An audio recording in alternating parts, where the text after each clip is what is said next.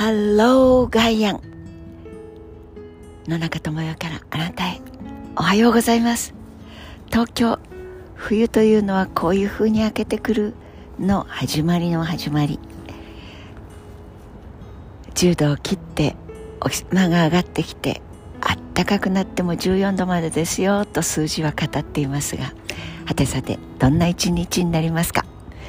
最後の1週間。というより282930はあ早いですね。そうすると死が走る師走が始まります。やり残したことを書き出して少なくとも4日間のうちにやってみようみたいな。まあ思わなくても変わらず閉じていく11月なのですが思うだけでなんとなくこうスイッチがギアが一段上がるような気がするのはそうならない方もいいなと思いますがそんなの中です。さあドイツ戦に歓喜してそしてコスタリカ戦何とも言えないもごもごしたフラストレーション。サッカーに興味のない方もなんか日本中賑やかじゃない。えー、ドイツに勝つとそんなにすごいの？そうなんだ。と思っていた方もちょっとニュースを見たり読んだりしてみるといやそうやって日本が蹴鞠になったのに蹴鞠の日本をサッカーのさの字にしてくれてサッカーにしてそしてその舞台に引き上げていく基盤を作ってくれたのがドイツだったなんてなことを学んでしまうとサッカーのさの字死ななくても感慨深くなった。あの数日間は何だったんでしょう？と思うほどにサッカーファンのため息とそして絶望ではなくてなんでよさ？でも本当にスポーツが戦争というか命がけになって戦う本性を持つ人類。そのサバイバルのガス抜きになる。ガス抜きのみならず社会のさまざまなことをスポーツを通じて学ぶことができるのだと声高の言う方たちの意味が分かりますよね。私もサッカーはそんなにのめり込んだことはない、まあ、仕事柄ピッチに降りたり選手のインタビューをしたりということもございましたしワールドカップ日韓の時は試合に本当にブルーの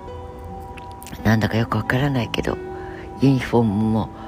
家族で買って応援に行ったみたいな記憶がありますがそれであってもルールの「ル」の字ぐらいがわかるぐらいであってもそのサッカーという場面で例えばそのオフサイドってやつを気にせず走っていかないとそんなものを恐れてたんじゃしょうがないとあれ？賑やかですね。と思っていたらですねここにも ICT DX うんトランジションが起きてますね。もうどんなにつま先がピーって出ただけでもオフサイド。だからオフサイドの判定が出るまでに時間がかかるようになったし選手はちょっと怯えるというよりもそれに注意しなきゃいけない。ですよね。容易な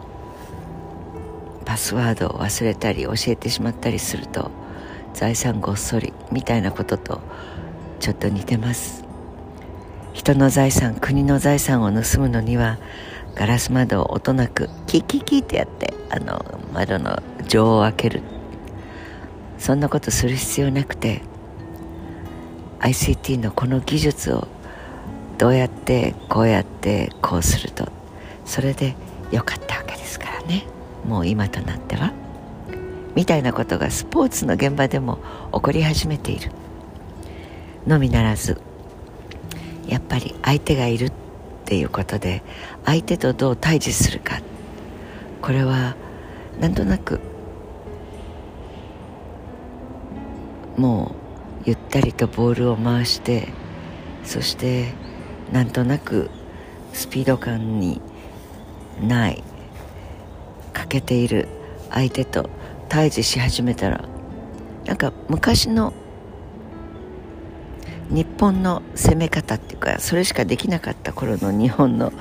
やり方を思い出してしまうようなコスタリカさんでしたね。しかもなんか最低記録っていうのを作ったそうで一回もその外れる外れない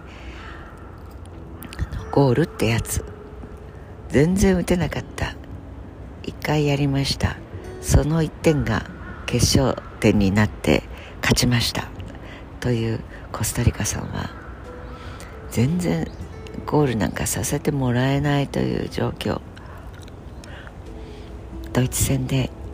日本の前半のような感じ。でもその1本で勝敗は決まる。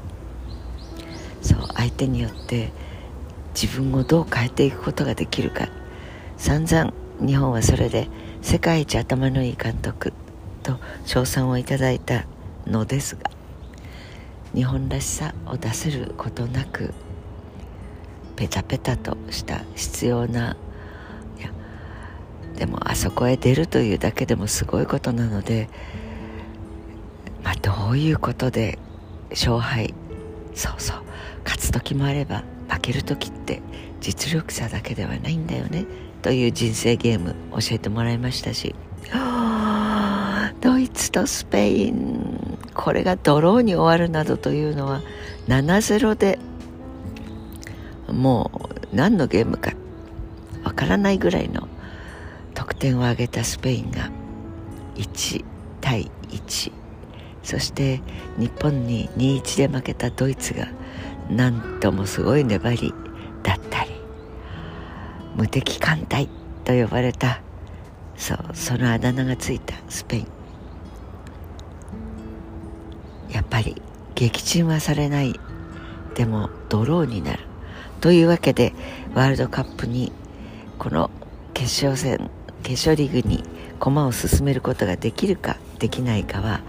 この4カ国どれも一戦に並んでしまったということであります。すごいですよ。